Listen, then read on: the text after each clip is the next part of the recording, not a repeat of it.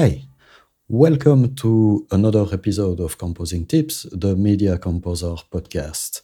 I'm Nico, and today I'm starting a new series on orchestration. In this episode, we will start with a very simple orchestral climax. No special effects, no synth, no over the top percussion. No 48 horns section screaming, no huge taikos blasting, just the old regular classic orchestra. As some listeners of the podcast asked me to make my projects downloadable, you can also get the MIDI for the project in this episode at composingtips.com. It's all free, don't worry. So, this is what we are going to do step by step. We will start with this. And we will work our way until we have this.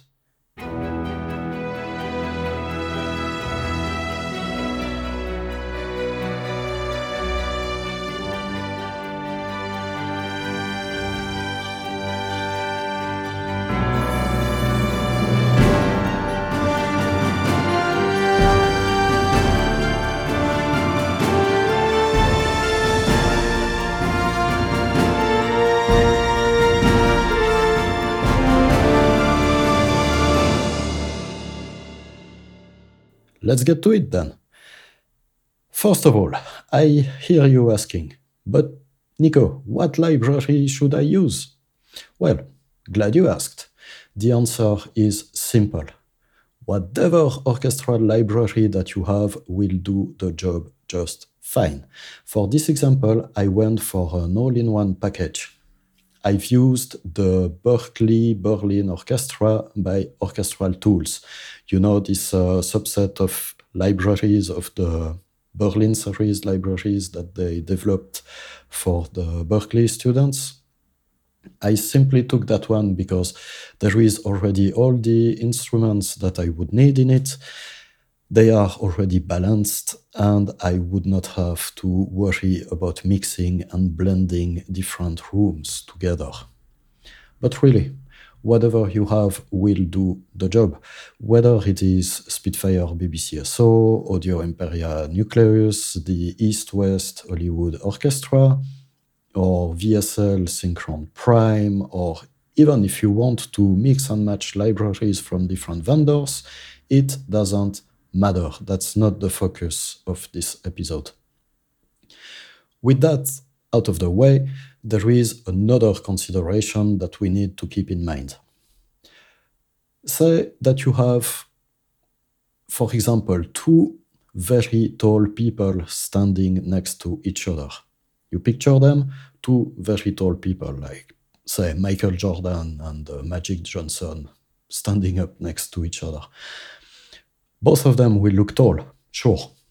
But now try to imagine a small person standing next to a tall person.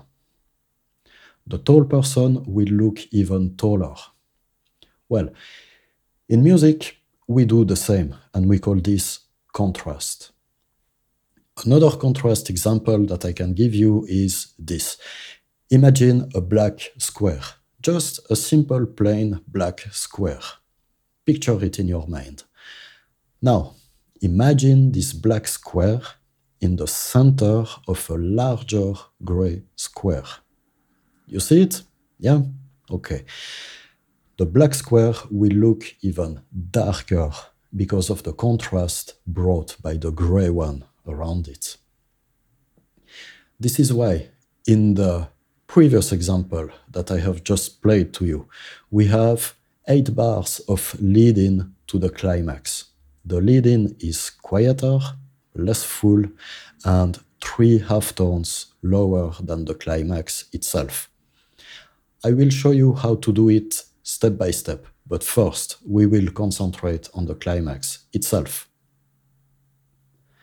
First of all, if we want to orchestrate a climax, well, we need something to orchestrate anything, really. So I made a three notes piano motif. Really simple. Three notes. It's just to have something to start with.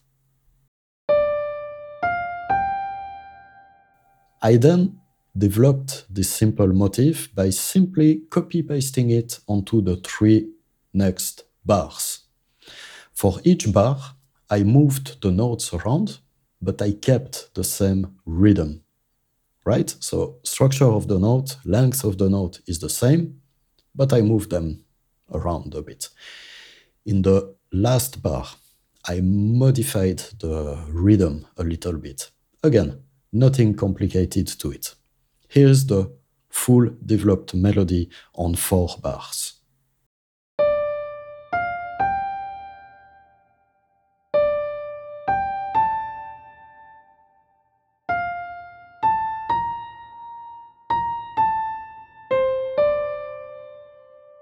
Because I want each first note of each bar to really cut through. You know, like bam, bam, bam. I started the melody on the second beat of each bar. Here is the same melody, but this time with the metronome so that you can hear what I mean by saying I start the melody on the second beat.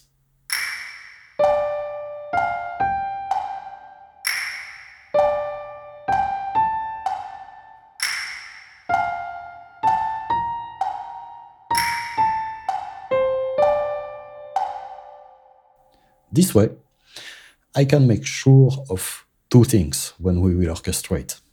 First, I can put some really heavy stuff on the first beat of each bar, like percussion hits, marcato notes, and so on.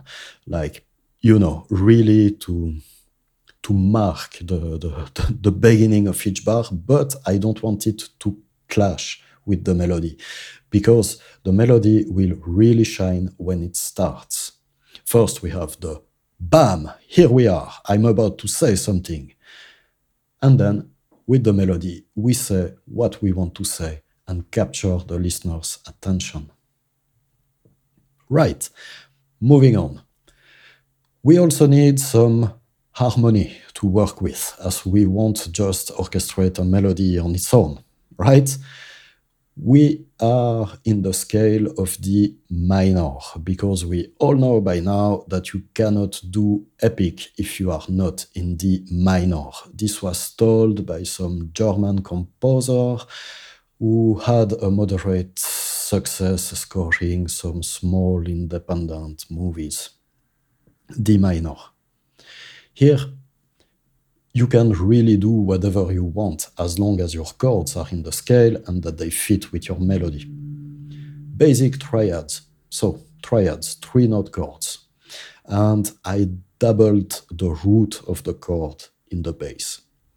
Nothing fancy. No added sevenths or diminished chords or, you know, just your old regular triads. Let's keep it simple for this example. But if you are following along and doing your own thing as you are listening, feel free to go wild. Personally, I just want to keep it simple for the example. So here is the harmony.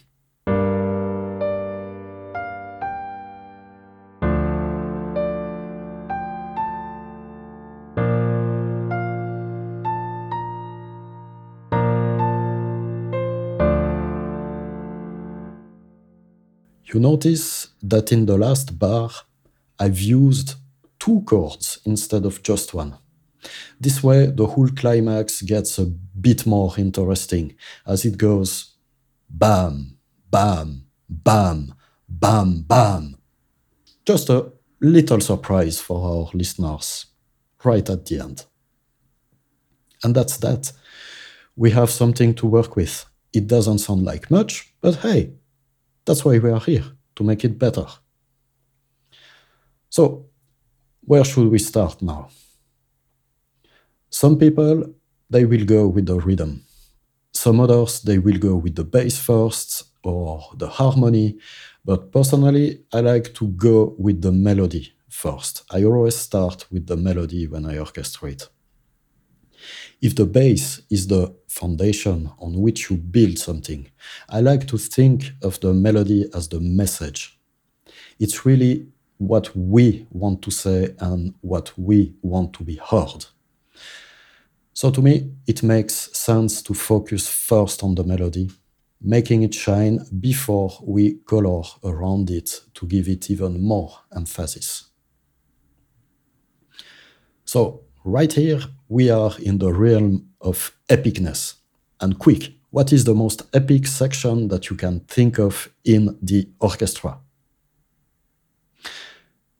If you just thought about the harp or the glockenspiel, you may want to revisit this whole epic concept a little bit.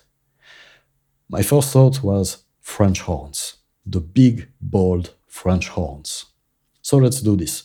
Let's play the melody with four horns between about forte and fortissimo. You know, they will blast their lungs off. We want them to be heard and to lead and drive the whole piece.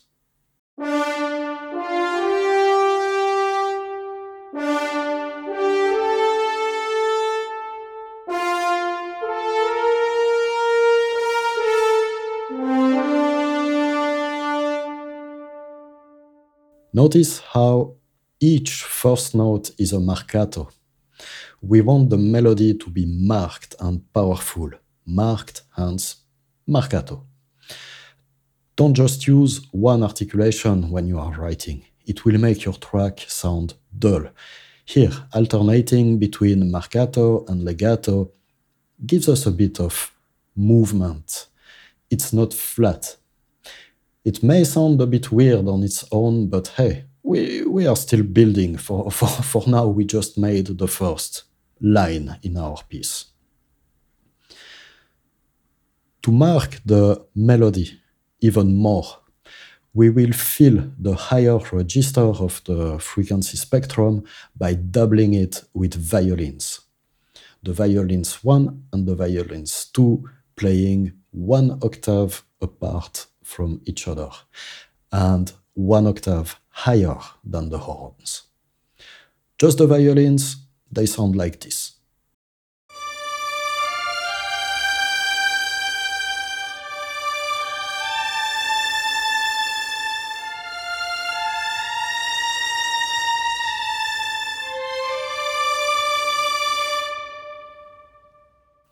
And now the violins and the horns that sounds like this.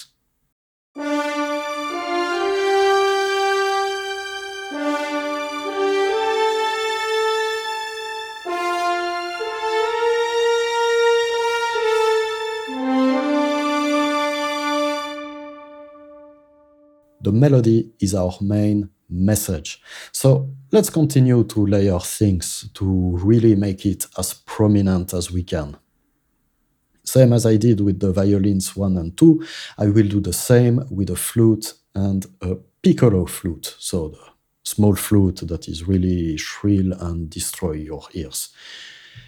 In the whole arrangement, it will be more felt than heard, but I assure you that if you remove them, you will notice a drop in power. It's the combination of all these little things that will make our climax soar. Here is the melody with flute and piccolo one octave apart.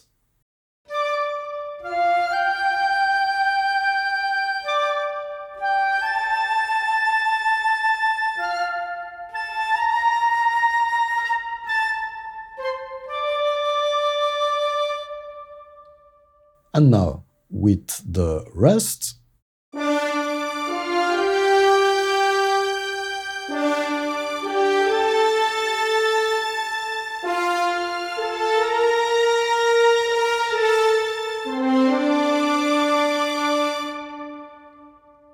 I told you, this is more felt than heard, but it definitely reinforces the frequency spectrum and fills it even more than with just the horns and the violins. And because we are going to add a lot of instruments to this climax, it's really important to keep it balanced. I think that for now we are good with our melody. The message is written So now we need to wrap this message into a nice package. At this point, I like to take care of the bass line. By having the bass line done and the melody as well, we will then have a clear picture of what we need to fill in the register with the harmony. To start with the bass line, I will use a single tuba. Again, pay attention to the articulations that uh, you are using to make your line more lively. Here, I alternate between marcato, staccato, and staccatissimo. Here is the tuba on its own.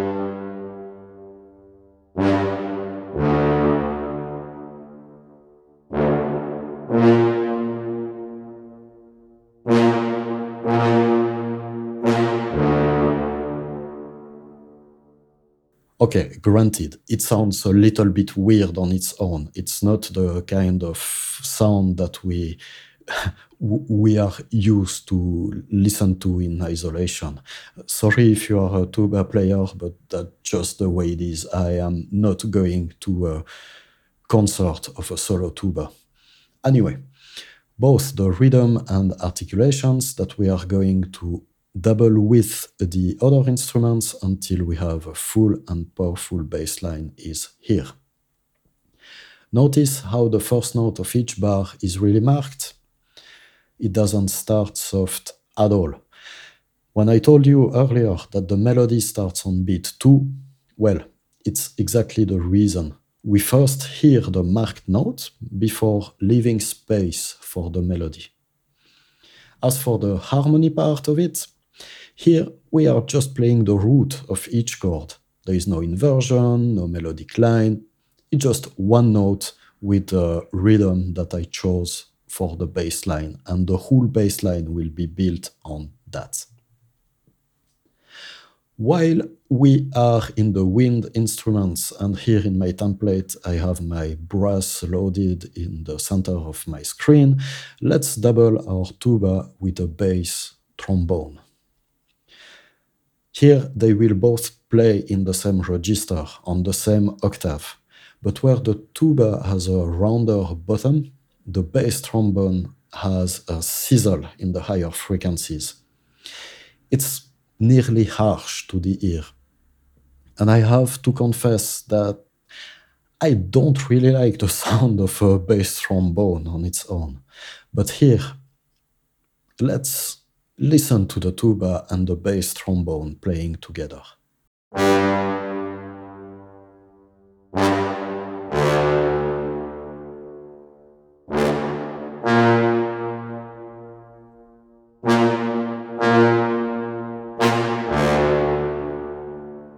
Alright, let's continue with wind instruments. In the woodwinds now we will double the tuba with two bassoons. We will double these bassoons with the bass clarinet as well. And we will also use the lowest instrument in this track, a contrabassoon.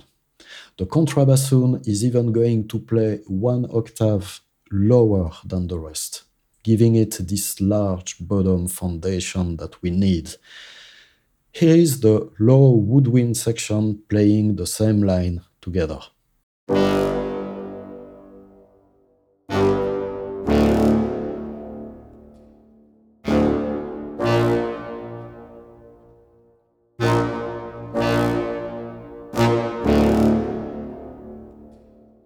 And now we play that together with the low brass. Again, we are in the domain of more felt than heard, but you will notice how fuller our bass line now sounds.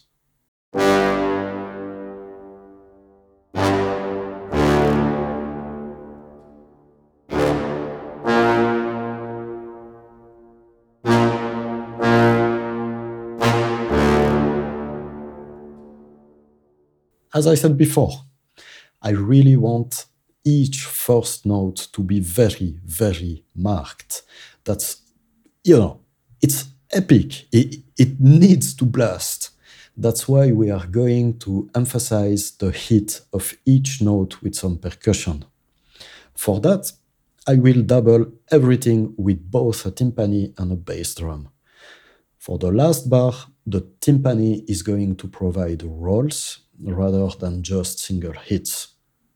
This will also help to signal to the listener that we are reaching the end of the phrase. Hear how more powerful our line sounds now, now that we added those two percussive instruments.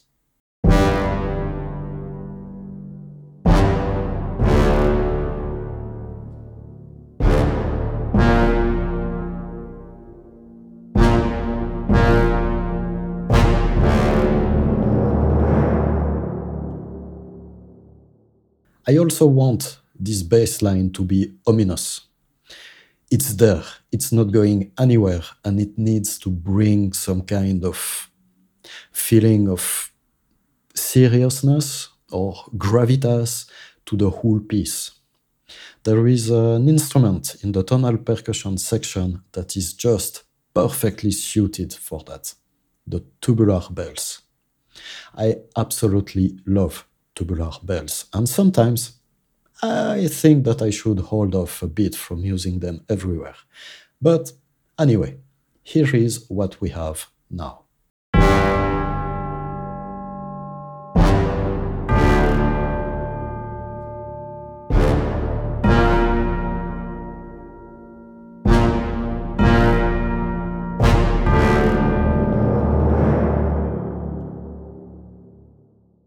Let's move on to the low strings. I know that some people like to start with strings, but I prefer to take care of them at the end when the bass line is concerned. It prevents me from starting too loud with the low strings and then having no more headroom for the brass, because the brass is loud. We will still keep it very simple both the double basses and the cellos, or celli, are going to play the same line one octave apart. Let's just hear them in isolation because I really enjoy basses and cellos playing together.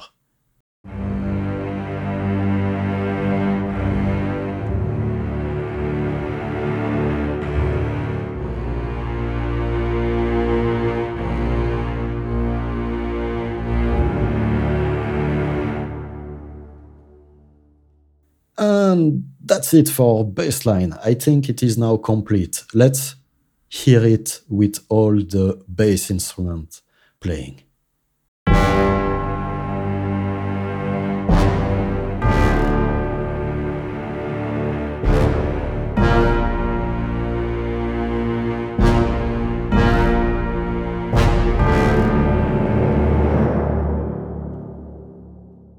We have our melody we have our bass line orchestrated. Yay! But how do they sound together? That's usually when I take care of, touch, of touching up a little bit on the dynamics. Maybe the bass needs a bit more power here, or the melody needs to be tamed at this bar, or whatever. You know, this is what you control with dynamics and expression, respectively CC1 and CC11. Even if this is not mixing, it goes already a long way in achieving a clear and powerful mix in a later stage. So, here is what we have so far.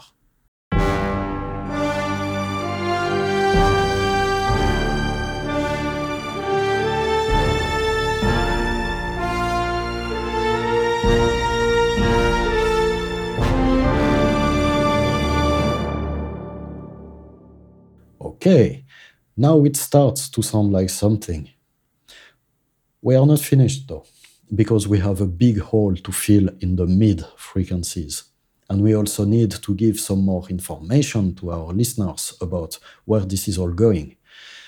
We do this with harmony or chords, if we want to keep it simple. Harmony, chords, not the same. But let's, in this example, let's use these terms interchangeably. If we look at all the sections that we already used, we still have some that don't yet play a part. We have the trombones, for example. A regular orchestral trombone section is made of two tenor trombones, sometimes three, and one bass trombone. But we already used the bass trombone, so we will work with the two tenor ones. They will just play long notes to fill in the spectrum between the bass and the horn melody. Trombone 1 is going to play the root note of each chord, simple, and trombone 2 is going to play the fifth, simple as well. Only legato lines. This is what they are going to do.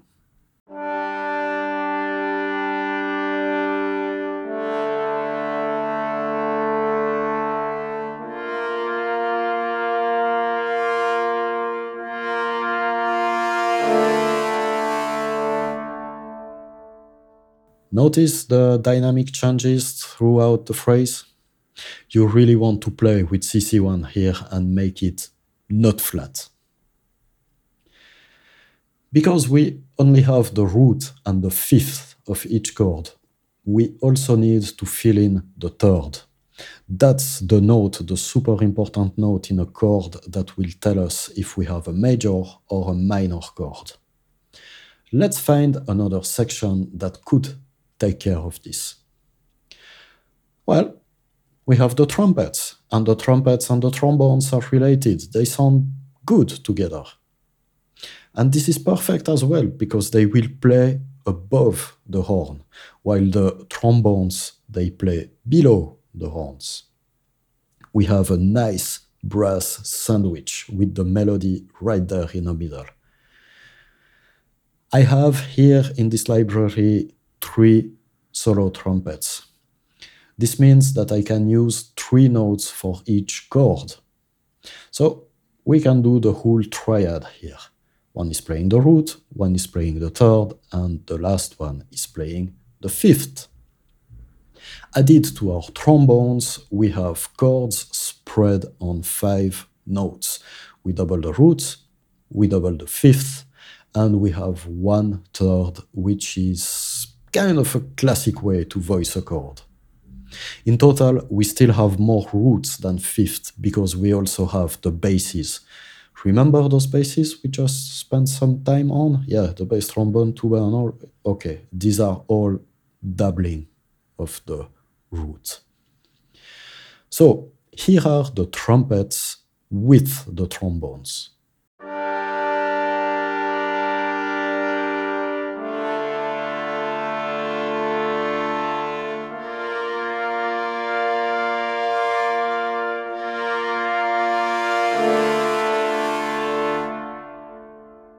If we just take a look at what we have now, we can see that the brass section fills everything. We have bass, harmony, melody. And for the sake of completeness, let's listen to the brass section on its own, and you will see that everything makes sense together.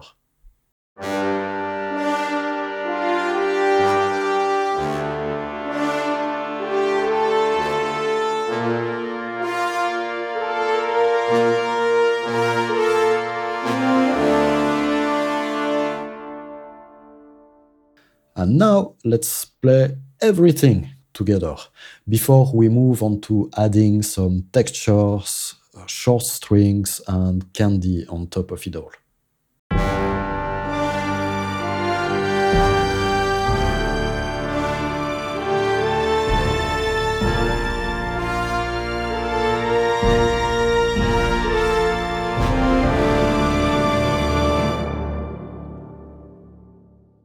It sounds full. I like it so far. Are you still with me? Okay, good. Because we need to make all of this moving a bit more. And for that, we are going to introduce a small melodic and rhythmic texture to the sauce.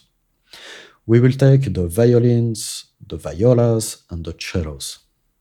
Because violins and cellos are already playing in this piece, we will make a second section of them.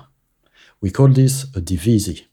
It's when a section is divided into subgroups and they play different things. I didn't overcomplicate this. I've just duplicated the second violins and the cellos. I didn't use another library. Uh, I didn't mix it differently. Uh, you know, I just doubled them from the same library. I can because they, they are going to play different stuff, and that's the whole point of a divisi. They will each play short notes using a spiccato articulation.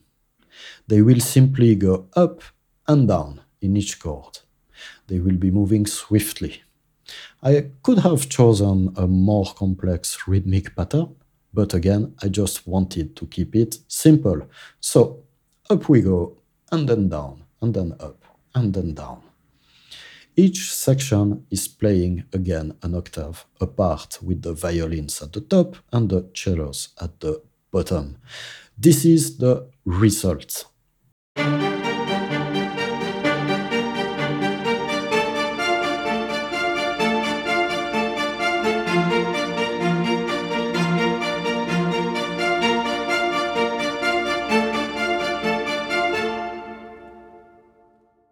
Okay, a quick digression here. I absolutely love this light version of the Berlin Orchestra. But somehow, I am not that of a big fan of the short strings. They sound much, much better in the full Berlin Strings library. Anyway, that's what we have, and we will not let it prevent us from writing music. Be mindful of varying your velocities, or this will sound robotic. Mark the beats with stronger velocities, and so on and so forth. Not everything at velocity 100, for example. You know, have some, have a bit of uh, differences in there. This rhythmic part, I think that we can enhance it with a flute, an oboe, an English horn, and a clarinet just to make it pop more within in the context of the whole ensemble. The woodwinds here, they will just double their string counterparts. This is what we get, the strings plus the woodwinds.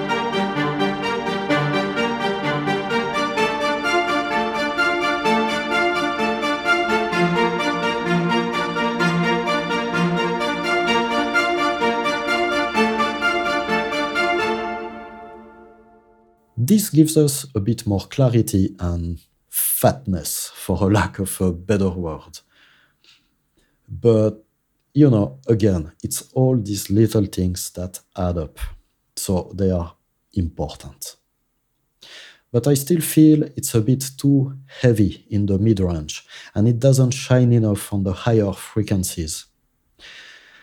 This is something that we could absolutely take care of in the mix but I will not.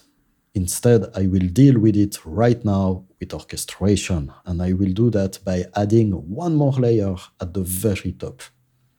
A glockenspiel will do the trick. Here.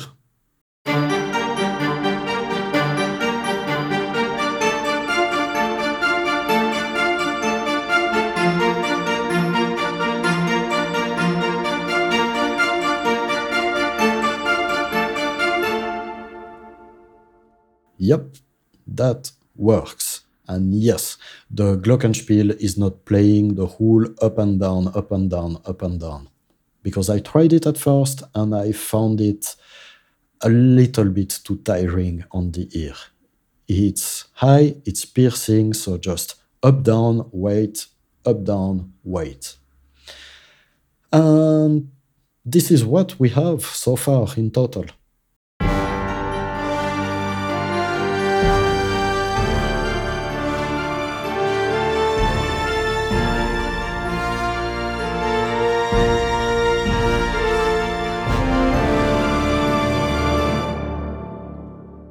And now we are at the very last part. This is what I always do at the end. It's adding some percussion. I, I, I am a strong proponent that a piece of music should work and hold its own without percussion. If the percussion hold the piece of music together, maybe it's not that well orchestrated. But at the end, I like to add some on top of it. It's like sprinkling candy on an already good cake. To highlight the rhythm and choose how the piece will drive the listener. That, uh, that's really the goal. But here, I've kept it really, really simple.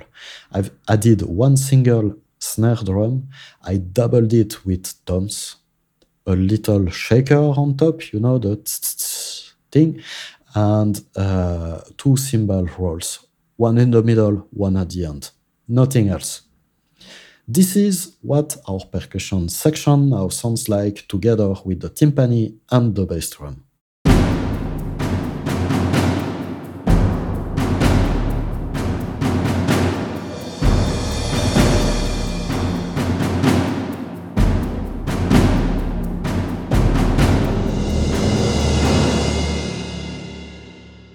And that's it. We have our orchestral climax. Let's hear it with everything that we've put into.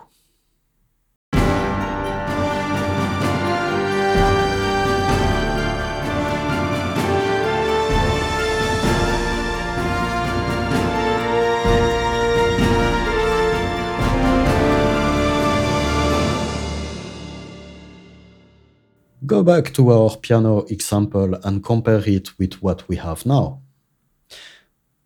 We made it sound good, don't you agree? Before we part, I will show you a little trick to make your climax pop more inside your track. I said it at the beginning. If we contrast it with something smaller, your climax will sound even bigger. So here is what I have done. I've made a small lead in to the climax. I copied the long strings with the melody and I added that before the climax. In this melody, I removed one note out of two. So every two notes, I removed it. Not to give away the message just now, just to give a hint of the message of what we are about to say. Also, the violins are not playing in octave anymore they play in unison. I've done the same with the short strings and I lowered the dynamics a little bit, so they are not as loud as in the climax. I've also copied the trombone harmony and the tuba for the bass.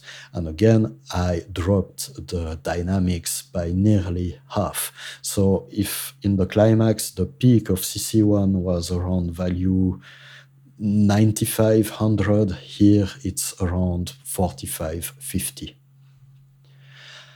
I've also copied the shaker part so that we have a sense of driving and continuity in the rhythm between the lead in and the climax. I've only added one instrument that is not in the climax chimes.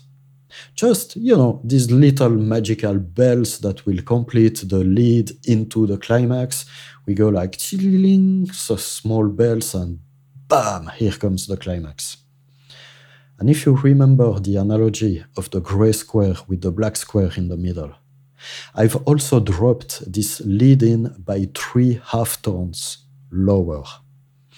That's now how everything sounds with the lead in at the beginning.